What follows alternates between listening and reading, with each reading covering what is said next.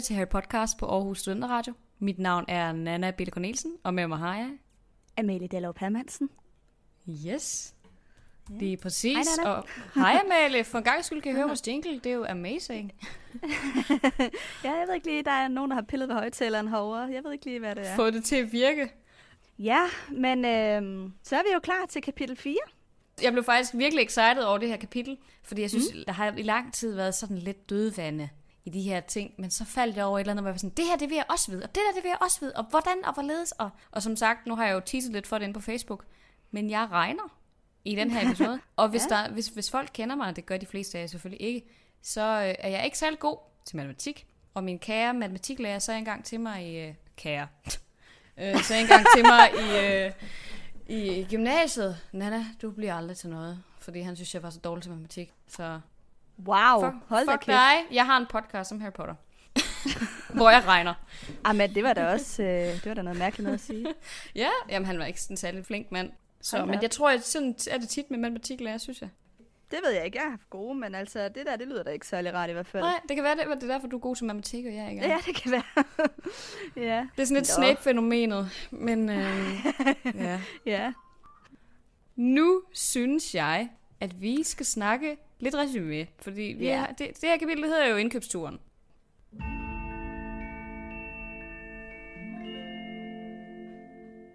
Ja, men altså, øh, som vi allerede har været lidt inde på, så sker der jo virkelig meget i det her kapitel. Det er også et langt kapitel, faktisk. Det er virkelig langt, da jeg så det, tænkte jeg bare, huh. Ja. Men det var et godt kapitel. Ja, det, ja, det altså, var mega godt. Det var det virkelig. Som du også sagde før, altså, så har der været sådan lidt dødvande i de første par kapitler her. Der er ikke sket så forfærdeligt meget, så det var lidt fedt, at der skete noget her. Ja. Den starter jo ved, at Harry han bor hos familien Weasley, som han også gjorde i sidste kapitel. Og der øhm, vågner han op og er rigtig glad, og han fortæller ligesom om, hvad der, hvordan det er at bo her. Og så skal de så øh, på et tidspunkt bruge susepulver for at komme ind til Diagonalstræde, hvor de skal købt de nye skolebøger. Men Harry han ender jo så med at sige Diagonalstræde lidt forkert og ender i tusmørkegyden. Og så møder han Draco Malfoy og Malfoys far, og han kommer ud og finder Hagrid, eller omvendt Hagrid finder nok i virkeligheden ham. Og Og han observerer Draco Malfoy og hans far. Ja, det er vigtigt at pointere. Han observerer ligesom lige, hvad der foregår inde i den her øh, meget skumle butik, Borgen Burks. Men ja, han kommer tilbage og får fat i Hermione og Ron og hele familien Weasley. Og så slutter øh, kapitlet sig af med, at de skal en tur i baghandelen for at købe de her bøger. Der møder de jo så Glitterik Smørhår, som er øh, en af, jeg ved ikke om man kan sige, hovedkaraktererne i den her, i den her bog. Og, I hvert fald en af de mest quirky karakterer. Ja, det kan man sige. Han er jo så den nye lærer i forsvar mod mørkets kræfter, så øh, vi kommer i hvert fald til at se mere til ham. Mm-hmm. Og inde i den her boghandel, der skal det så lige siges, at der kommer Harry Weasley så op og slås med Lucius Malfoy, altså Dracos far, ikke? Mm-hmm. Ja. Så det er sådan lige groft tegnet, det der sker i det her kapitel. Der er jo, som man nok kan høre, rigtig mange elementer med. Ja, alligevel også en ret grundig gennemgang, du fik lavet, synes jeg. Ja. Der, vi kommer alligevel rundt om alle hovedpointerne. Ja. Så øhm, nej, ja, ja. Ja, nok. Jamen, øh, så lad os glide videre til karaktererne. Ja.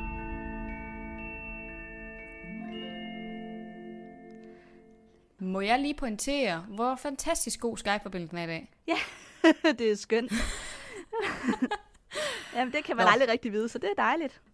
I mindste lykkes det i dag. Ja. Så.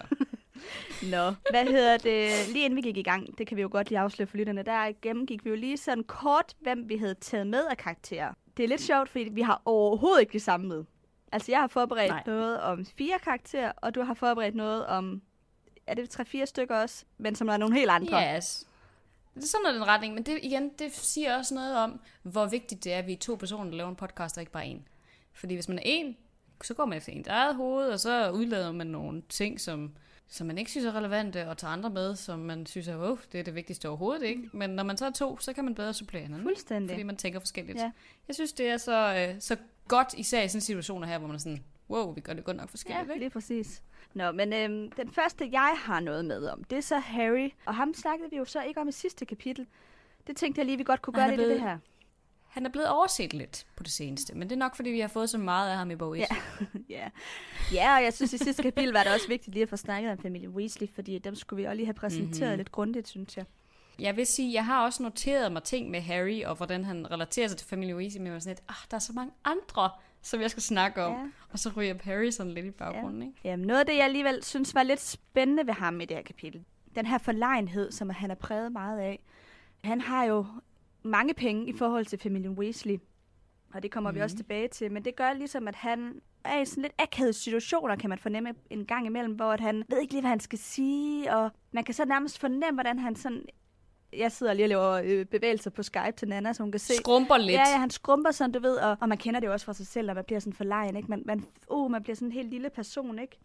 Så vi, altså, det er en følelse, alle kender til, og jeg synes, det var ret interessant, at han er blevet meget bevidst omkring hans egen rigdom mm. her.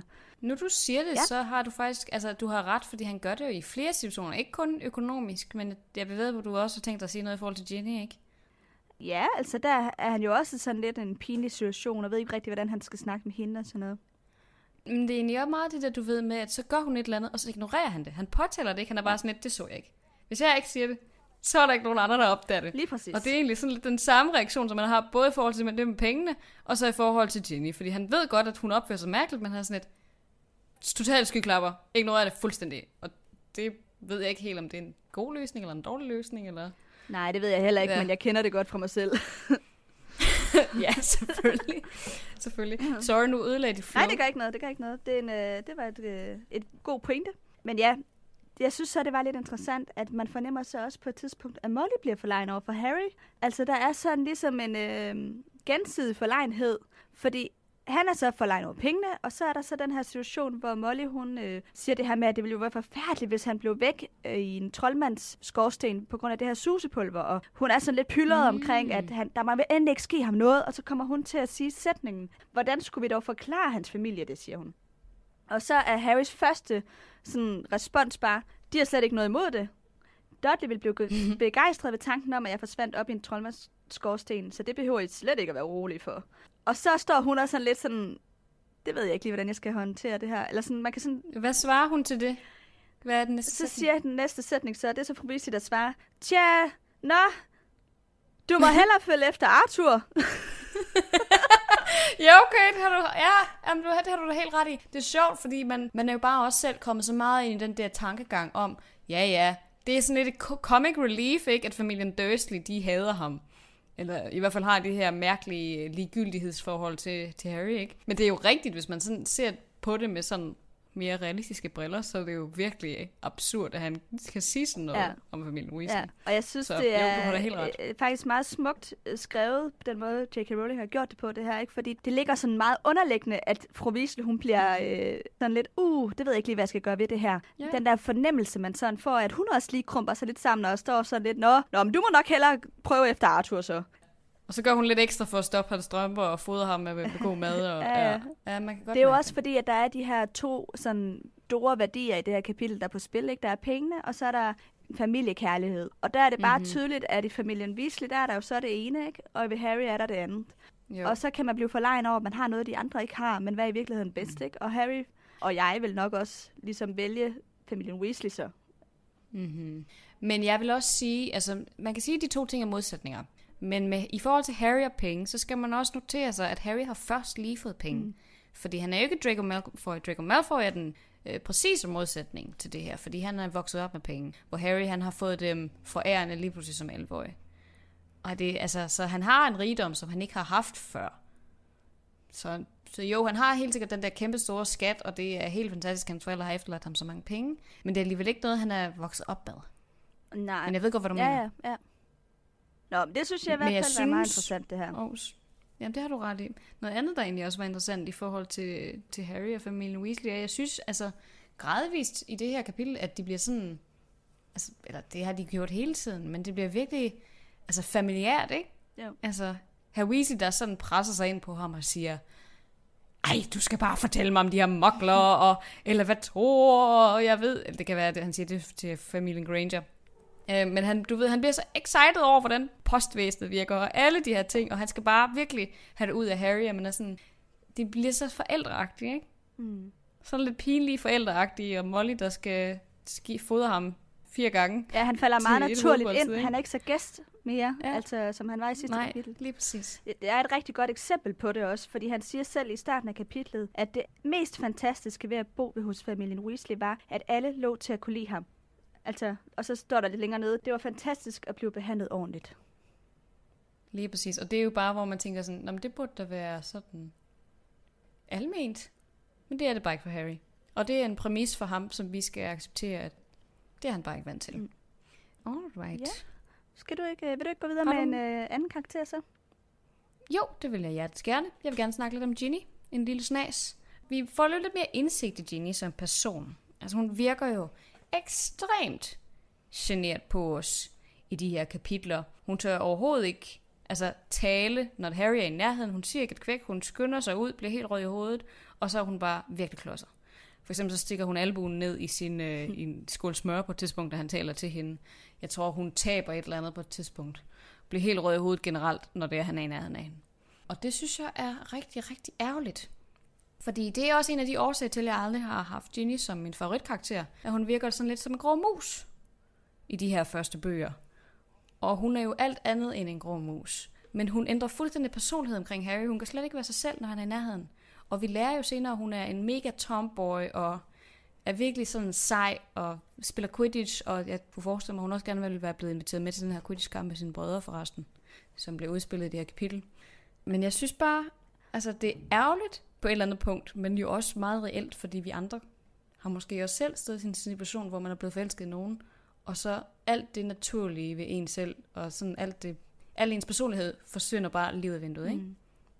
Jo, det er det her, der er sket med hende. Ja, ja. Ej, det tror man jeg. kan sagtens sætte sig ind i det.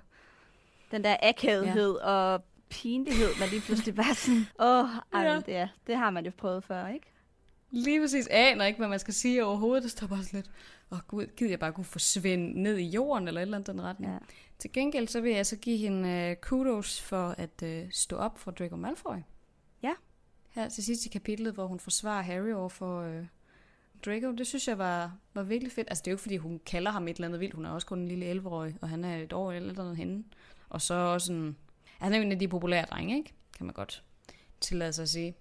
Men ja, jeg, jeg, jeg synes, at, at det var, det var sgu ret sat gjort. Mm. Og så vil jeg også gerne lige henvise opmærksomheden til, hvor blank Harry han nogle gange kan være. De sidder nemlig på et tidspunkt, de sidder til øh, aftensmaden, tror jeg det er, og så sidder de og har lige fået deres breve fra Hogwarts. Og så har Ginny selvfølgelig også fået et brev, fordi hun skal starte, hun er også 11. Og så siger Harry, Nå, skal du også starte på Hogwarts? Sådan, Ja. ja, hvor gammel tror du, hun er? Altså, det kan dog også, hvis jeg lige skal tage Harry i forsvar, så kan det også være for at lave en lille icebreaker. Sådan, jeg kan mærke, hun er Ja, lidt okay. akavet. Jeg kan lige spørge hende ind til det. Eller sådan, fordi det, Tror du, han kan finde ud af det? Tror du, han tænker så langt? det ved jeg ikke. Altså, det var, det var bare sådan noget, jeg godt kunne finde på. Ikke sådan lige at kommentere på det åbenlyse, fordi så kan vi altid snakke videre om det. Altså sådan, Uh, um, det er virkelig Captain Obvious. Det er sådan lidt... ja, selvfølgelig skal hun det. Det ved, at du har boet sammen med den her familie i flere uger, og jeg ved på, at de alle sammen har talt om det. Og i hvert fald Molly og Arthur har talt om det. Det er sådan, nå, skal du også? Ja. Ja, Harry, hun skal. ja. Ja, jamen, Ron har jo også fortalt Harry om hans, hans familie, så der må det jo også være kommet frem, at Ginny er et år yngre end ham. Altså, Jamen, det, han ved jo godt, de, altså, ja. Ja. jeg ved det ikke. Nogle gange er han bare, så han, han fanger bare ikke, hvad der sker rundt omkring ham. Det handler kun om Harry nogle gange for ja, ham. Så, ja. hmm. Igen med mindre, at det er en icebreaker. Det kan altså godt være. Det kan også godt være, det er en icebreaker. Nu er jeg måske også bare hård ved ham. Jeg synes bare, det var sådan lidt doof. Det skal være helt ærligt. Øhm, nå, ja. Okay, jeg ved ikke, om det er mest naturligt, at du fortsætter med dine spørgsmål, eller jeg fortsætter med min karakter. Jamen ja, og så nu, øh, det er jo det, at jeg har jo så faktisk lige lavet noget lidt nyt den her gang i forhold til gennemgangen af karaktererne. Så i stedet for at have skrevet en masse ned om vores karakterer, så har jeg skrevet tre spørgsmål ned til tre forskellige karakterer. Så jeg tænker egentlig, vi skal Mhm. tage dem til sidst. Okay, godt Ja. nok. Det kan selvfølgelig være, at vi kommer ind på dem for enden. Det kan være. Men så vil der bare fortsætte let og elegant videre til Lucius Malfoy. Ja. Som vi møder for første gang inde i Borgin og Burks. Altså igen, som vi noterede før, vi møder ham jo ikke decideret. Vi observerer Lucius Malfoy. Men som vi plejer at gøre, så har jeg undersøgt hans baggrund. Hvad kan man kalde det? Mhm.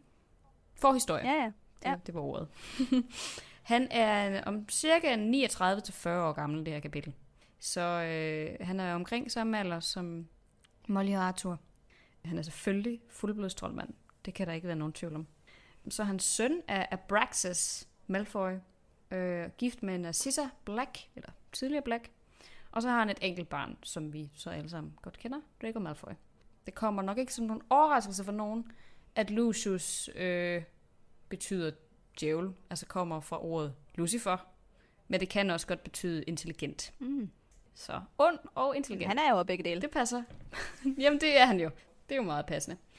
Han er opvokset på et gods i Wiltshire, og jeg gætter på, at familien Malfoy stadig bor der. Det virker meget naturligt, og det er jo nok også der, de har fanget Dobby eller fundet ham, eller hvad ved jeg. Han er jo ekstremt rig, og det betyder også, at han aldrig har arbejdet. Så det er jo meget standard aristokrati. Jamen, arbejder han ikke i Som- ministeriet? Nej. Nå. Han fiser rundt ind i ministeriet. Han generer ministerne, eller ministeren og embedsmændene derinde. Men han er bare en rigmand, som går Nå. rundt og påvirker magten. Ej, jeg har været overbevist om, at han var ansat derinde. Niks. Nå, nå. Nixon Bixen, det, gør, det er han ikke. Altså, jeg bevæger på, at han sidder i nogle forskellige råd, men det gør han kun for at få magt. Ja, og sådan bestyrelse og sådan noget sikkert også, men altså... Ja, okay. Lige præcis. Nå, ja. Han tjener ikke nogen penge fra ministeriet. Øh, ikke medmindre de giver ham nogen bare for sjov. Det kan det godt være. Altså, han ligner jo sin søn ekstremt meget, og jeg vil egentlig gerne lige finde quoten, hvis jeg kan. Vi har lige mødt Malfoy inde i butikken, vi har lige set ham, og så står der så. Manden, der fulgte efter, kunne ikke være nogen anden end hans far. Han havde det samme blege, kantede ansigt og de samme kolde, grå øjne. Så han ligner sin søn, bare ældre og lidt mere kantet. Og øh, han er jo meget, meget kold. Også over for sin søn, kunne man måske godt øh, have lyst til at sige. Mm. Og det er jo tydeligt ud fra den måde, han omtaler mokler og halvblodstrollmænd, at han øh, føler sig meget bedre end dem.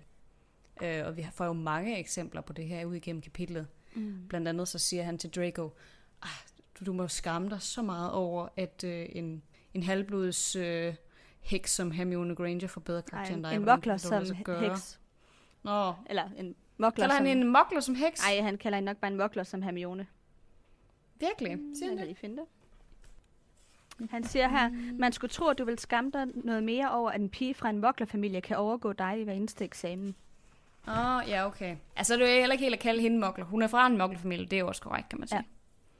Men ja, altså, der er så mange eksempler. Han, han kigger også øh, på øh, Hermiones forældre, øh, herre og fru Gran- Granger. Herre og fru Granger inde i bogbutikken, og er sådan helt, hvordan kan du dog finde på at mænge dig med den slags mennesker, Arthur? Sådan, huh, du går nok sunket dybt, ikke? Altså, øh, der bliver virkelig understreget med fed her, at han virkelig ikke har noget til års for de her, slags, den her slags mennesker. Pøblen. Og så er det jo så lidt sjovt i forhold til det her, at der er jo ret mange halvblods troldmænd i familien Malfoy. Men det er der ikke nogen, der taler højt om. Men sådan er det jo tit. Sådan kan man jo være Dobbeltmoralsk. øh, hypocritical. Ja, lige præcis. Dobbeltmoralsk. Just præcis. Mm. Han er en fantastisk snu og udspekuleret mand. Og det betyder jo også, at han er dygtig til at komme ind de rigtige steder og få de rigtige venner. Hvilket også er, hvorfor han render rundt ind i ministeriet. Mm. Og så for at snakke lidt om, hvordan han håndterede den første troldmandskrig, så var han jo dødsgardist. Det ved vi godt. En af Voldemorts loyale støtter. Men jeg sad og læste lidt inde på Potterwiki, og de skrev, at det er egentlig ikke fordi, han går så meget op i... Øh, altså, han støtter ikke så meget op om Voldemort, som han støtter op om sagen. Det er lidt irrelevant for ham, hvem der egentlig leder den. Det handler egentlig mere om, at de her fuldblods troldmænd, de får lov til at få deres rette plads i samfundet. Ikke? Og det er også derfor, han ikke leder efter Voldemort, da han forsvinder. Fordi han er overbevist om, at Voldemort han er død. Og sådan set, nå ja, Mm. whatever. Vi kører bare videre uden så. Ja. Venter på, at den næste store skurk kommer. Så han er ikke en særlig lojal dødsgardist heller. Ej, men det får man jo også Øhm. lidt fornemmelsen af løbende i bøgerne. Det siger Voldemort jo også til ham. Ja. Og som du sagde Det på et tidspunkt, at han er opportunist, eller familien Malfoy er opportunister, ikke? Altså, de ser de Jo. muligheder, der er, og så er det dem, de forfølger. Mere end det måske er loyaliteten, der afgør deres handlinger. Helt sikkert. Det handler meget mere om, at dem som familie, at de kommer frem, end at Voldemort kommer frem. Og det var derfor, de efterfølgende mænger sig med sådan nogen som Igor Kakarov, som jo egentlig også har forsvoret Voldemort, for de gik jo alle sammen ud og sagde bagefter dem, som ikke røg Azkaban, at de var under Imperius forbandelsen.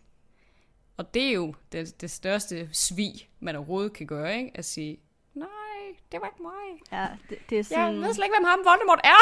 Det er jo så den øh, undskyldning, mokler bruger, eller almindelige mennesker bruger, når det er, at man har været fuld, ikke? Sådan, åh, jeg vidste ikke, hvad jeg Jo. gjorde, jeg havde drukket alkohol. Altså sådan, den er, Eller taget stoffer. ja, åndssvær undskyldning.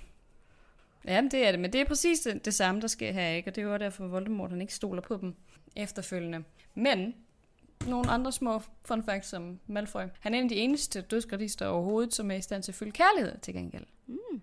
Fordi han elsker jo sin familie meget højt. Og det var derfor, han gør alle de her ting, han gør. Og det var derfor, han redder Harry sammen med Narcissa til sidst i bog 7. Redder Malfoy øh, Harry? Jamen, der er vist... Øhm, Er det ikke- Der skulle vist være en situa- øh, situation i femmeren, mener jeg, der med inde i profetikammeret, hvor han behandler ham meget nænsomt. Han skulle vist være mere blid mod ham, ifølge Potterwiki, Mm. end øhm, nødvendigt. Ja, Okay. Og så redder Narcissa ham jo så til sidst Ja. i bog 7. Jamen, det var nemlig det, jeg godt kunne huske, at tror- Narcissa redder ham, Ja. fordi hun vil gerne op til Malf altså Ja. Draco Malfoy, ikke? Men jeg kunne ikke lige Mm. huske, at Lucius Malfoy skulle have gjort noget. Men det kan godt passe, at han gjorde det i femmeren, så. Ja, det er et postet Potterwiki i hvert fald. Ja. Og jeg synes, at, at det lød egentlig som en meget god forklaring på et eller andet punkt. De skriver også et eller andet med, at Lucius ville have svært ved at, at se en 15-årig dreng dø, ikke? Mm. En dreng på samme alder som hans søn, ikke? Mm. Så hans loyalitet er ikke helt, hvor den burde være. Så er hans boggart Voldemort, Er det rigtigt? hvilket jeg synes, ja. det er ikke griner. Jo. Og også lidt tankevækkende, Igen, ikke? det Altså sådan, Jo, det understreger endnu en gang, hvor hans loyalitet ligger henne, og om han måske ikke bare skulle droppe det her med en dødsgradist. ja. Og så faldt det over noget andet vildt grineren. Han sidder, øh, er nummer 12 på Forbes' liste over de mest rige fiktive karakterer. Hvis liste. Forbes, Forbes, det er sådan et magasin, sådan et erhvervsmagasin. Nå. Og de laver lister over de rigeste mennesker på jorden. Og de har lavet sådan en liste over de rigeste fiktive karakterer. Nå, Og han er nummer 12 på den liste. grineren. Ja, okay. Wow. Ja. Ja, det er ret sjovt. Altså, det, det er noget, de har udgivet på deres egen hjemmeside. Ja, ja, ja. Hvad, altså, hvad er, øh, hvem er nummer et? Bare sådan ren interesse. Det ved jeg sgu ikke, det tjekkede jeg ikke. Nå, okay. Ja, det vil jeg lige kigge. Men jeg tror, at nummer 13, det var Tony Montana, eller sådan en eller anden fra Scarface. Okay. Nå. Spændende. Ja. Ja, ja. Og det var det, jeg havde til Lucius. Det var også meget. Jamen, jeg, sorry. Nej, jamen, det var spændende. Det, det, altså, var jeg, sad sådan- slugte rogt. Jeg synes, det var vildt spændende. Det var godt, fordi jeg var også sådan, gud, der er så meget, jeg ikke ved om Lucius Ja, ja, ja. Men øh, det var det. Og så synes jeg, som den sidste, jeg gerne lige vil, vil snakke lidt om Glitterik Smørhår. Ja. Fordi ham møder vi jo også i det her kapitel. Mm. Øhm, han er 28 år gammel, halvblodstrålmand og fra Ravenclaw, men var meget, meget tæt på at blive øh, sorteret ind i Slytherin. Grunden til, at han er så pisseirriterende. jeg tænker, For at sige det lige ud. så, Ja. ja, og tænker så højt om sig selv og tror, han er bedre end alle andre. Det er, er til dels fordi, at han øh, havde to fusersøstre. Hans, hans mor var heks, og så fik han to fusersøstre. Og så har hans mor altid behandlet ham som hendes guldklump, fordi han var bedre end de andre, fordi han var en, en troldmand. Ikke? Ja. Og det har så givet ham et totalt misledende billede af, hvem han er som menneske. Og hans egne evner også. Han blev jo aldrig særlig populær, da han var på Hogwarts, fordi at igen, han var så opbraldrende og irriterende, og skulle altid snakke om sine ambitioner. Og så lavede han sådan nogle åndssvage stunts, hvor han øhm, blandt andet skrev sit navn i kæmpe store bogstaver på, øh, slid, på Quidditch-banen. Og han sendte på et tidspunkt Hvorfor? 8, for, fordi han ville have sit navn på Quidditch-banen. han er total megalomaniac, altså har total storhedsvand. Ja, ja. Og også narcissistisk. Han havde sådan en eller anden... Jo, han havde sådan en eller anden ambition om, at han skulle være leder for et eller andet. Jeg tror måske, det var Quidditch-landsholdet. Og så bagefter skulle han være minister for magi. Det gik han have snakket om i skolen. Så fik han sendt 800 valentinsbrev til sig selv. det er rigtigt, det her. Wow! Ja. Øh, og den værste. Han lavede sådan, øh, sendte sådan hologrammer af sit eget ansigt op på nattehimlen på samme måde som sådan øh, det mørkes øh, mærke. Det var sådan Voldemorts Ja, ja. tegn. ja, ja. Det, på, på samme måde så var hans face. Jamen, han er jo det mest irriterende Han er, s- person ever. ja. Altså, han er så fucking komisk. Han er så komisk. Det er så sjovt. ej, det er jo at tage sådan Øhm. det der, sådan, okay, selvgladhed til det ekstreme. Altså, Ja, ja, han har altid været sådan. Han har altid bare været skingrende vanvittig på den måde. Wow. Ja. Øhm, Og så efter skolen, så, øh, så forlod han jo skolen, sjovt nok. Skrev de her bøger øh, om sine falske bedrifter, som han havde franaret fra andre troldmænd, og havde så givet dem hukommelsestab, så de ikke kunne huske det selv. Og det vidste Dumbledore godt. Og det vidste han godt, da han hyrede ham. Okay, det er interessant, ja. fordi det får man jo lidt fornemmelsen af, at Dumbledore ikke er klar over. Nej, det ved han godt. Øh, Hvorfor hans hyrer han ham så? Ja, det er jo det. Nå. Det spørger McGonagall han nemlig også om, hvor, hvorfor, skulle han, hvorfor skulle vi have sådan en dårlig lærer? Og så siger Dumbledore så til hende, jamen, øhm, man kan jo også lære noget af en dårlig lærer. Man kan lære, hvad man ikke skal gøre. Mm.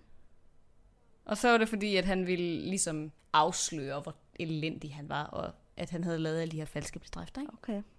Og det udsætter han så sine elever for. Uh, Og det fortæller igen noget om Dumbledore, ikke? og altså, det synes jeg ikke er særlig fedt. Altså sådan... Ja, det er rigtigt, de lærer, at han er en dårlig lærer, men de lærer jo ikke noget af ham i det år. Det er jo et år uden læring.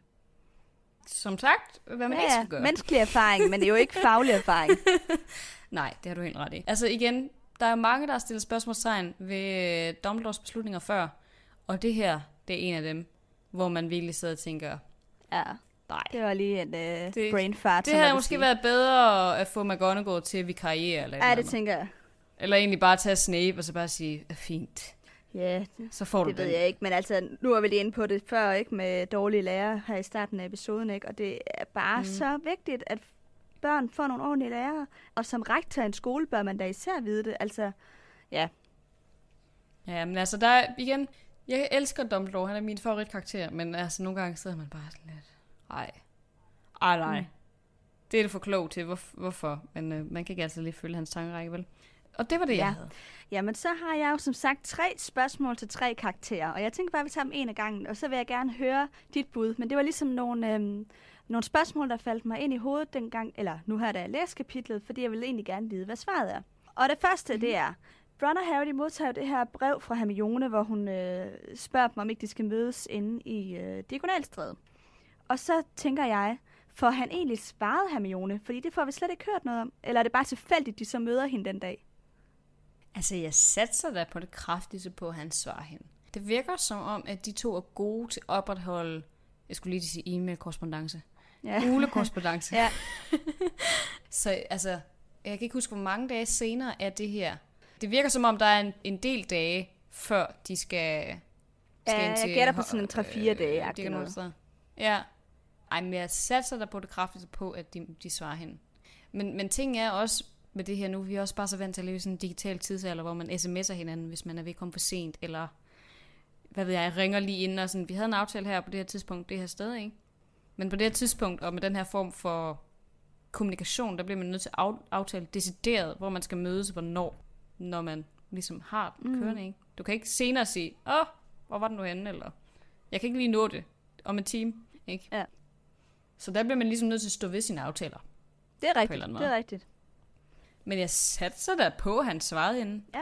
Det tror jeg godt, at man kunne regne med. Okay, Det- fint. Det, hvad, hvad tænker du? Jamen, det var det, jeg ikke rigtig øh, vidste, fordi jeg synes også, det virker som om, at øh, Hermione bliver lidt overrasket, da hun så ser Harry. Men det spørgsmålet er, om det er, fordi han er beskidt og kommer gående med Hagrid, eller om det er, fordi mm. hun er overrasket over, at de rent faktisk overhold, eller kommer til den det aftale, hun havde foreslået. Mm. Det er så lidt tvetydigt, ikke? Jeg kunne forestille mig umiddelbart, at det er, fordi han er beskidt og har ødelagt sine briller. Ja. Fordi jeg tror, han ligner lort. Ja, det, det får man også lidt fornemmelsen af. Overhældt med, med fingernegle, for han er heks i tusmørk ud. Nå, det næste spørgsmål, Ja, det det er er så omkring nasty. Molly. Fordi øh, da de så kommer ind den her dag og skal købe bøger, så er det jo så der, Klitterik han er ved at få taget billeder til profetiden og alt det her. Og jeg kunne ikke lade være med at tænke, mm. om Molly hun vidste, at Glitterik ville være der den dag. Fordi hun er meget hurtig til, da hun læser, øh, Hermi- eller da hun Ron læser Hermiones brev højt og sige, jamen det vil vi gerne med den dag. Hmm. Jeg, kunne ikke, jeg følte, det var lidt sådan øh, mistænkt som den måde, hun meget hurtigt var med på den idé. Ja. Og så får hun arrangeret, det er også hende, der siger, hvornår de skal mødes hen med boghandleren. Hvor det sjovt nok lige er samtidig, hvor Glitterik han står og skal snakke og få taget billeder, ikke? Signere bøger, Ja. ja. ja, lige præcis, det er rigtigt. Altså, jeg vil sige, hun er helt klart opsat på at være inde i boghandlen, mm. Da de så er inde på Diagonalstræde. Om hun vidste det for inden, det ved jeg sgu ikke. Det kan selvfølgelig godt være, det er noget, som er tilfældigt er faldet sammen med den dag, men jeg tror, det øjeblik, hun opdagede, at det var derinde, der skulle hun derind.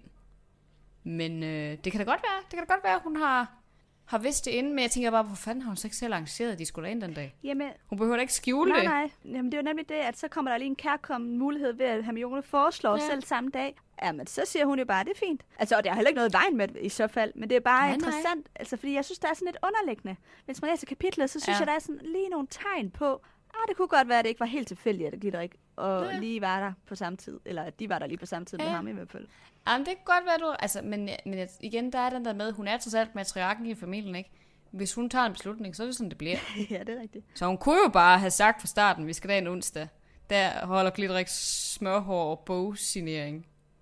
Men øh, hvis hun er lidt pinlig over det, Mm. så ville det måske være oplagt at bruge det som en undskyldning. Det har du Ja. ret i. Men altså, hun er helt klart fan. Hun skal jo have sin signeret. Ja. Okay, og Det så er mit sidste spørgsmål. Det går så på Dumbledore. Og det er jo ikke, fordi han så meget er med i det her kapitel, men han bliver nævnt. Og det er i Mm. forbindelse med, at de får tilsendt de her øh, breve omkring deres pensumliste. Og det er jo så nogle, de får mm. tilsendt fra Dumbledore. Og der er så også et øh, brev adresseret til Harry. Og så er det, at øh, de andre så bare siger, at Dumbledore han ved nok allerede, du er hos os. Han går ikke glip af noget. Og så er det ligesom det. Men jeg kunne ikke lade være med at Ja. tænke, det er sgu lidt stalkagtigt. altså, hvis jeg var Harry, Ja, jeg i. lidt creeped out. Sådan, okay, hvem ved ellers, jeg er her? Altså, Altså, man kan sige, det er jo præcis den samme situation, vi ser på et, da han begynder at flytte værelse. ja, det er rigtigt. Næste dag, fra, øh, fra under trappen til op på det mindste værelse i øh, nummer 4, Perfect Drive, ikke? Mm. Altså, eller Ligustovinge, undskyld. Jeg må jo ikke snakke engelsk. Nej. Øhm, vi har fået nogle klager. Jo, altså, hver eneste gang de skifter lokation i bog 1, der sker det samme jo. Der får han jo bare adresseret brevet igen, og det jo det, der er så creepy, og, og det er jo det, der, det der sådan freaker familien Dursley ud af, de er sådan, nej, vi ved, hvor vi er. Ja, hvilket jeg virkelig Øhm. godt forstår. Altså, Ja, det gør jeg også. om noget. Men jeg kunne forestille mig, at han, han har en sporing på ham eller et eller andet. Eller at der er sådan en magisk sporingsenhed eller et eller andet retning, så i forbindelse med dem, der skriver breve for Hogwarts. For jeg tror ikke nødvendigvis, det er Dumbledore, der gør det.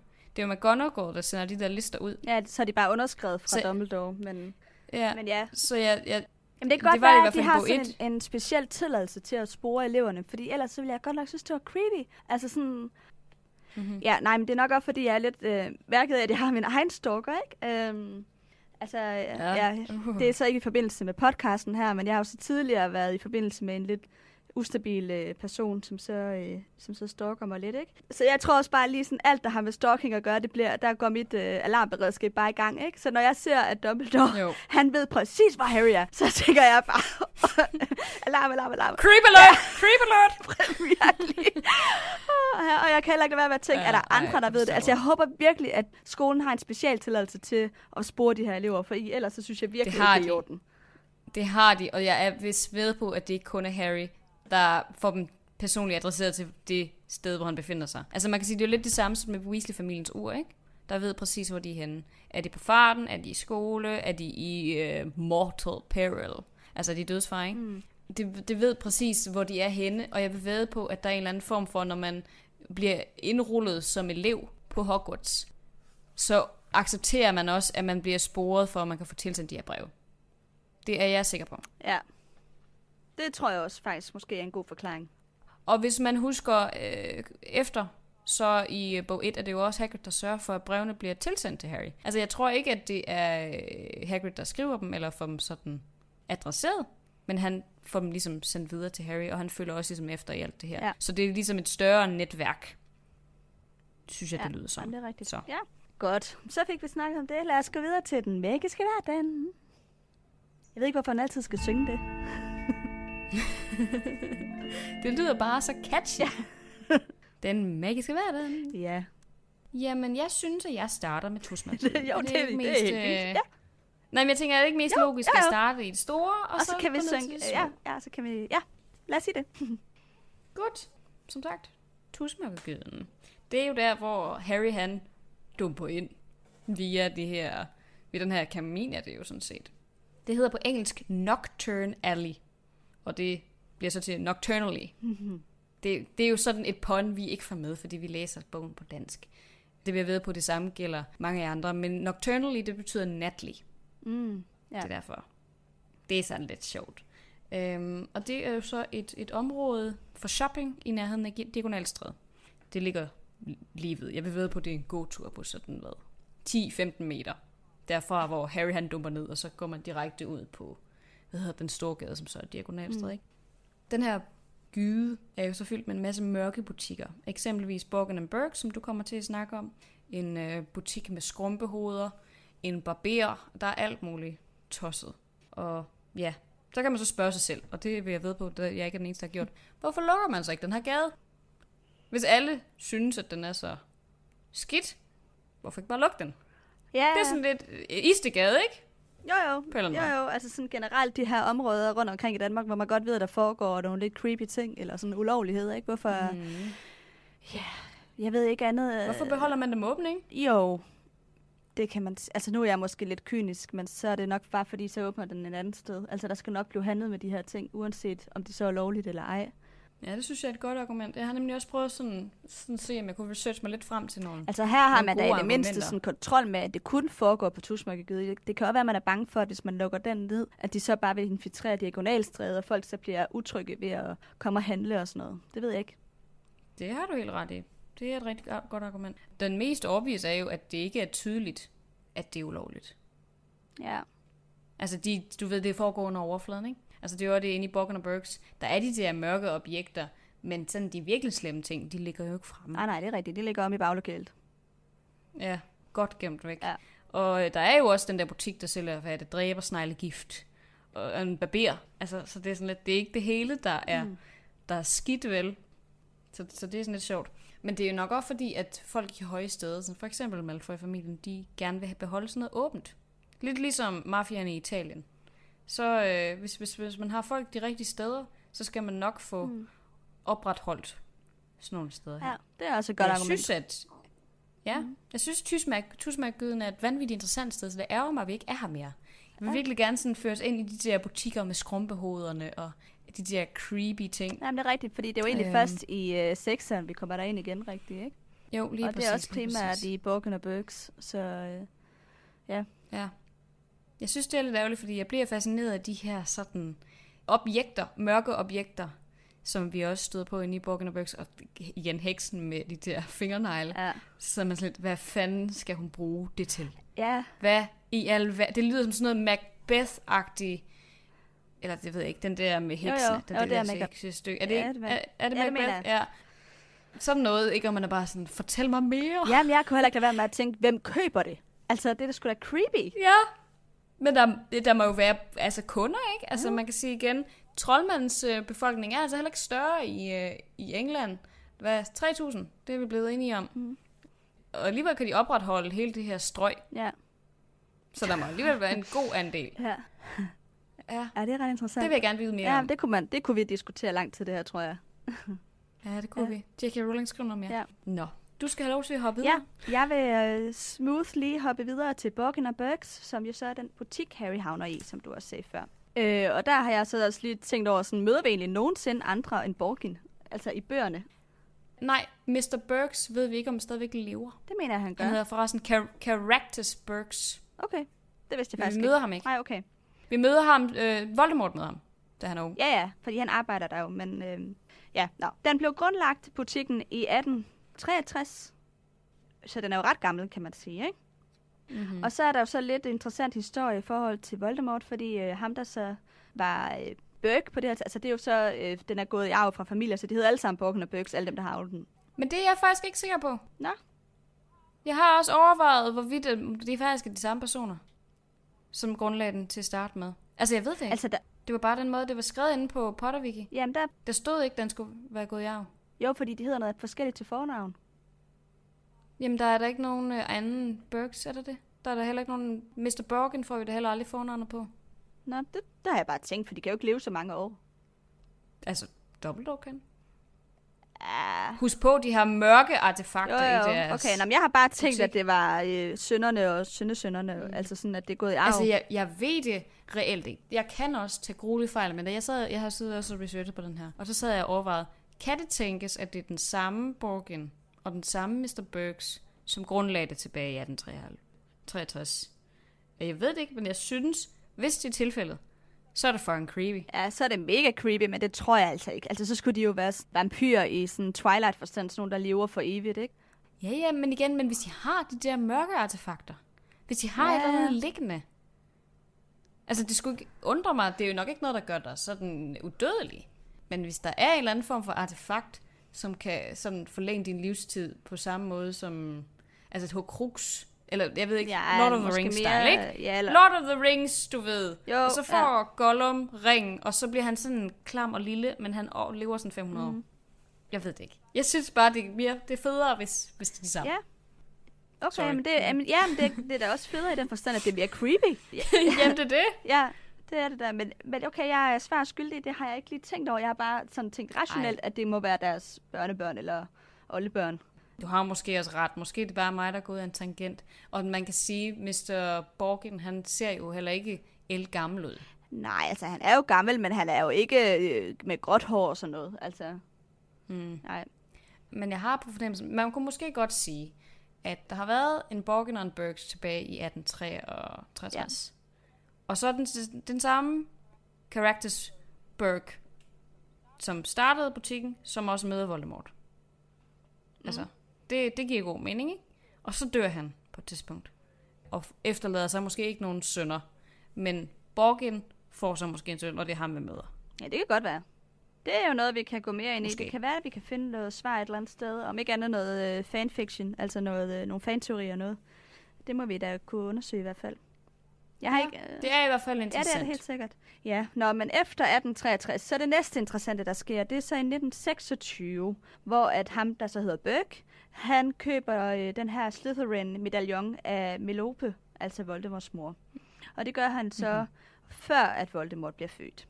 Og den skulle han efter sine have købt den her medaljon for en ekstremt lille sum, altså nærmest et, kun et symbolsk beløb. Altså det skulle mm. svare til nærmest ingenting. Og det han har snydt fuldstændig. Hende. Melope, hun har ikke vidst, hvad den var værd, den der medaljon. Og den sælger han jo så øh, senere til en anden, den her medaljon, for at tjene på det, ikke? Øhm, og så mm. i 1945, så bliver Voldemort så ansat som øh, shop assistant, ja, medarbejder, jeg, altså sådan en salgsassistent, vil man nok sige på dansk, ikke? Og efter cirka 10-12 år på øh, arbejdsmarkedet, han har sagt, i butikken, så forsvinder han lige pludselig ud af det blå, og væk er øh, den der øh, pokal fra Helga Hufflepuff, og øh, mm-hmm. man har så også fundet ud af, at han har opsøgt hende, der købte medaljongen, og hun er så død. Og, så, mm-hmm. og de ser ikke noget til ham, og de op, får ikke nogen opsigelseskontrakt øh, eller noget som helst. Han er bare væk, ud af det blå. Arbejder han der virkelig 12 år? Ja, det var jeg overrasket over, men det gør han. Det er godt nok ikke noget, jeg havde regnet Nej, med. han starter jo i 1945, lige efter Hogwarts. Og så stod der, ja. at et eller andet sted mellem 1955 og 1961 skulle han have forladt butikken. Eller, ja. Okay. Og man ved ikke lige, hvornår. Ja.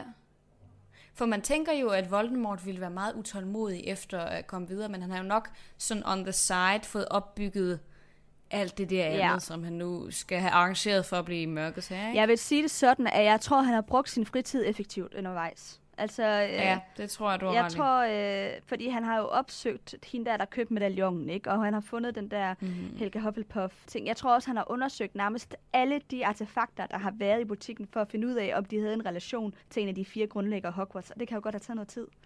Det tror jeg, du har ret i. Og så har han nok også samtidig fået samlet dødskadisterne, ikke? Og fået undersøgt det her med hukruxer og alle de andre ting, som han ligesom skulle vide. Ja.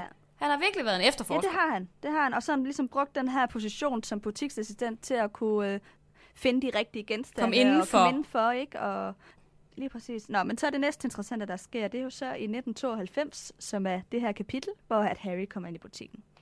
Mm-hmm. Øhm, og det var lige det, jeg havde om Faulkner Burks i den omgang. Jamen, det er da perfekt. Ja. Skal vi så skal vi da hoppe videre? Hoppe videre til ja, ja. Lige præcis.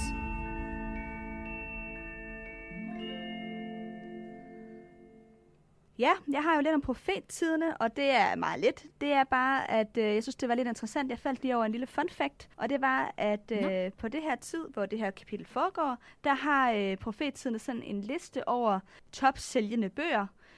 Ja, altså de mest populære bøger på det her tidspunkt, og der ligger Magiske Mig nummer et, mens Harry han er ja. inde for at købe sine skolebøger. Og den ligger faktisk nummer oh. et i 27 uger træk. Wow, Ja. det er godt nok længe. Så øh, man kan sige meget om Glitterik Smørborg. Smørborg. Smør af borg. Smørborg. man kan sige meget om Glitterik Smørhår, men altså, han formår jo i hvert fald at sælge nogle bøger.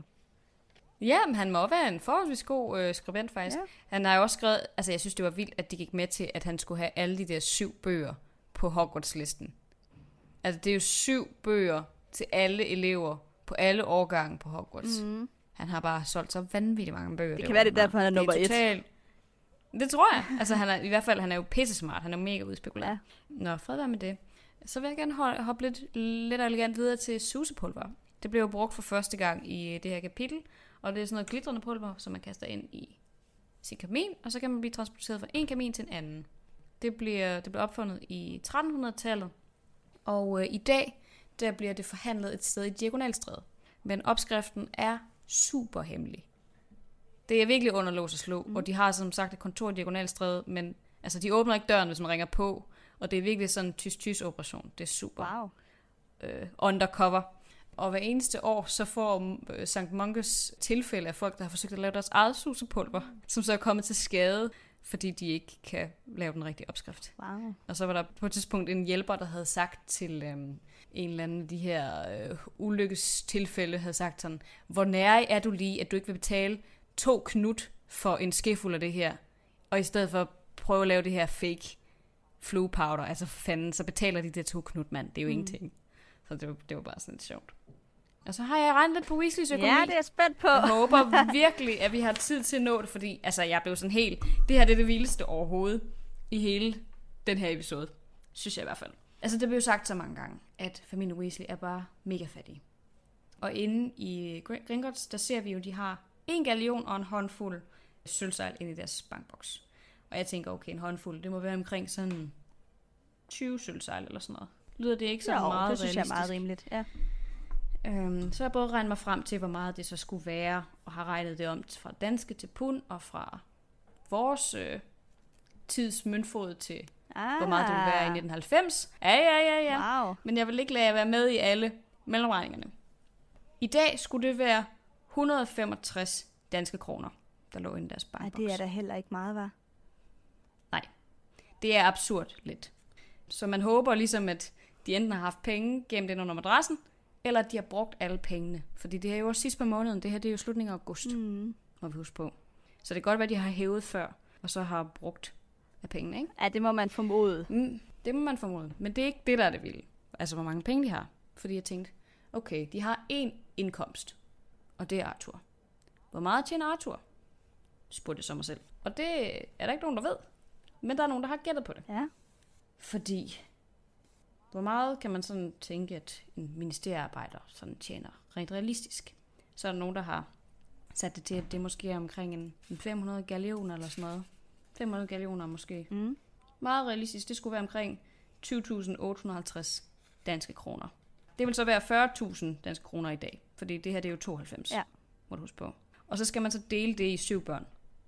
40.000 kroner, syv børn. Betaler de skat? Plus en kone. Bliver jeg lige nødt til at spørge. Det ved jeg faktisk ikke. Nej. Det gør de nok. Fordi så bliver der nok også lige trukket lidt der. Altså, skatten er selvfølgelig lavere i England end i Danmark, ikke? Men altså, øh, der bliver nok alligevel lige trukket noget der. Ja, det er nemlig det. Så hvis man vil sige, at han starter ud med at have 40.000 kroner, og han så har syv børn, som han skal brødføde. Altså man kan sige, at de skal jo ikke betale nogen tuition for at gå på Hogwarts. Og der får de jo med. Mm. Men det koster alligevel virkelig meget, fordi en tryllestav koster 700 kroner. Og jeg tror altså også, de betaler for skolegangen. Nej, de gør ikke. Jeg har Nå, tjekket. okay. Det er gratis at gå på okay. Hogwarts. De skal betale for deres bøger. Ja. Og alle de der andre ting. Deres tøj og alle Ja. de der ting. Men de betaler ikke for at gå. Okay. Der er ikke nogen tuition Okay. fee. Så det koster ikke. Og man kan sige, det er jo også et samfund, som, øh, som er mere selvkørende end vores. Fordi de reparerer jo deres ting, hvis de går i stykker. Mm. Hvis Harrys briller går i stykker, så laver man jo bare reparo. Ja. Hvis dit tøj trænger til at få lappet et hul, så går du ikke ud og køber noget nyt, du får det syet. Og mad, det kan ligesom redupliceres, Jo, jo. ikke? Så man kan sige, at det er billigere at leve i en troldmandsverden. Det vil jeg mene, Ja. ja. det er. Så det, det giver mening, og de har penge. Mm. Det er bare det der billede, vi får, og den der bunke med en galeon, og så måske 20 sølvsejl, er bare for virkelig sådan at understrege det. Og det, jeg synes, det er sådan lidt hårdt. Ja, jeg vil sige, Det passer jo det ikke. er også sådan... Øh, ej, det kan ikke passe, fordi de kan jo ikke købe... Altså, det er jo, hvad altså en billig bog koster, ikke? Altså de der, hvad var det, du sagde, 160 jo. kroner eller sådan noget. 165, 165 kroner, eller sådan noget. Det kan du nærmest ikke engang få en bog for, og de skal have bøger til fem øh, unger, ikke? Jo. Og så også bare det faktum, at Ginis tryllestav, en tryllestav, koster 700 kroner ja. fra ny. Altså, det, de vil overhovedet ikke kunne have råd til noget som helst, hvis det var de eneste penge, de havde. Nej. Hvordan skulle de så kunne... Altså, også Glitterik Smørshovs bøger er jo virkelig dyre. De koster måske 3, 4, 5, 600 kroner ja. per styk. Ja. Ej, det, er, det er ikke så realistisk, at der kun ligger så lidt. Også fordi, som du siger, han må jo tjene lidt mere, Arthur. Altså, så man mener, de har hævet alle pengene på forhånd, som de har så har med i lommerne, så... Altså, det kan jo så være forklaringen, ikke? Men ja, hvad ved jeg? Nej, det er i hvert fald lidt... Det er nok deres opsparing. Det er nok deres opsparing, kunne jeg forestille mig. Ja, det må det være. Der har lagt, ligget derinde, ikke? Det kan være, at de får deres, hans løn udbetalt, altså sådan kontant, og som han tager med hjem mm. i huset, og så har de deres opsparing derinde, som de så ind og hæve. Mm. Men jeg vil ved på, at de har hævet tidligere på måneden. Igen, det er slutningen af august. Ja, ja. Vi andre venter jo ikke til slutningen af august for at hæve vores løn. Så øh, Nej, altså... det gør jeg i hvert fald ikke. altså det er bare sådan, jeg tror virkelig det her, det er skrevet på den her mm. måde, for virkelig at understrege for os, familien Weasley har ingen penge. Mm. Og så har de, hun lige trigget lidt på øh, dramatikken, ikke? Ja. Med at få det til at fremstå som om, at de bare er så fattige, at de kun har 165 kroner. Ja. Øhm, ja. Men det var, det var mit lille regnestykke. Yes.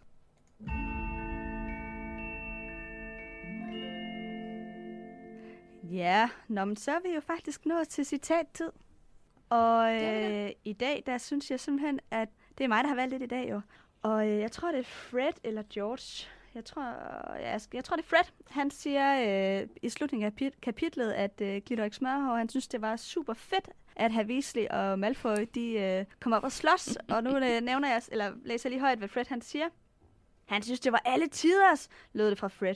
Hørte I ham ikke, da vi gik ud? Han spurgte fyren fra profettiden, om han ikke kunne få plads til en rapportage om slagsmålet, fordi det ville være glimrende publicity. Åh, oh, det er bare så sige det, det er og blive rigtig Det er jo nemlig lige præcis det. Så ja, oh, det var lige det for i dag. Så fantastisk irriterende. Ja, det var det Som for altid har vi jo lige lidt uh, informationer her til sidst i programmet. Vi har fået Jamen, et, et nyt, nyt sted. sted, hvor vi skal optræde til Harry Potter Festivalen. Jeg ved ikke helt hvorfor, men nu skal vi i hvert fald være der, hvor profettidene er. Tidligere havde vi sagt, mm-hmm. at det var... Øh, Nå ja, det forbudte bibliotek. Det var der, vi originalt skulle have siddet, men nu er det så lavet om, så nu er det profettidene, og det er så, adressen er så øh, Brandstorv nummer 1 i det, der hedder Mediehuset. Men vi lægger det her ud på Facebook, også når vi nærmer os, så øh, ja. der ikke er nogen forvirring om, hvor vi er. Ja. Yes. Jeg ved ikke, øh, altså jeg synes faktisk, det er lidt længe siden, vi har øh, bedt folk om at give os fem stjerner på iTunes, så det kunne vi jo lige sige igen. Det har du faktisk ret i. Det har du faktisk ret i. Det vil jeg egentlig Ja, giv os fem stjerner.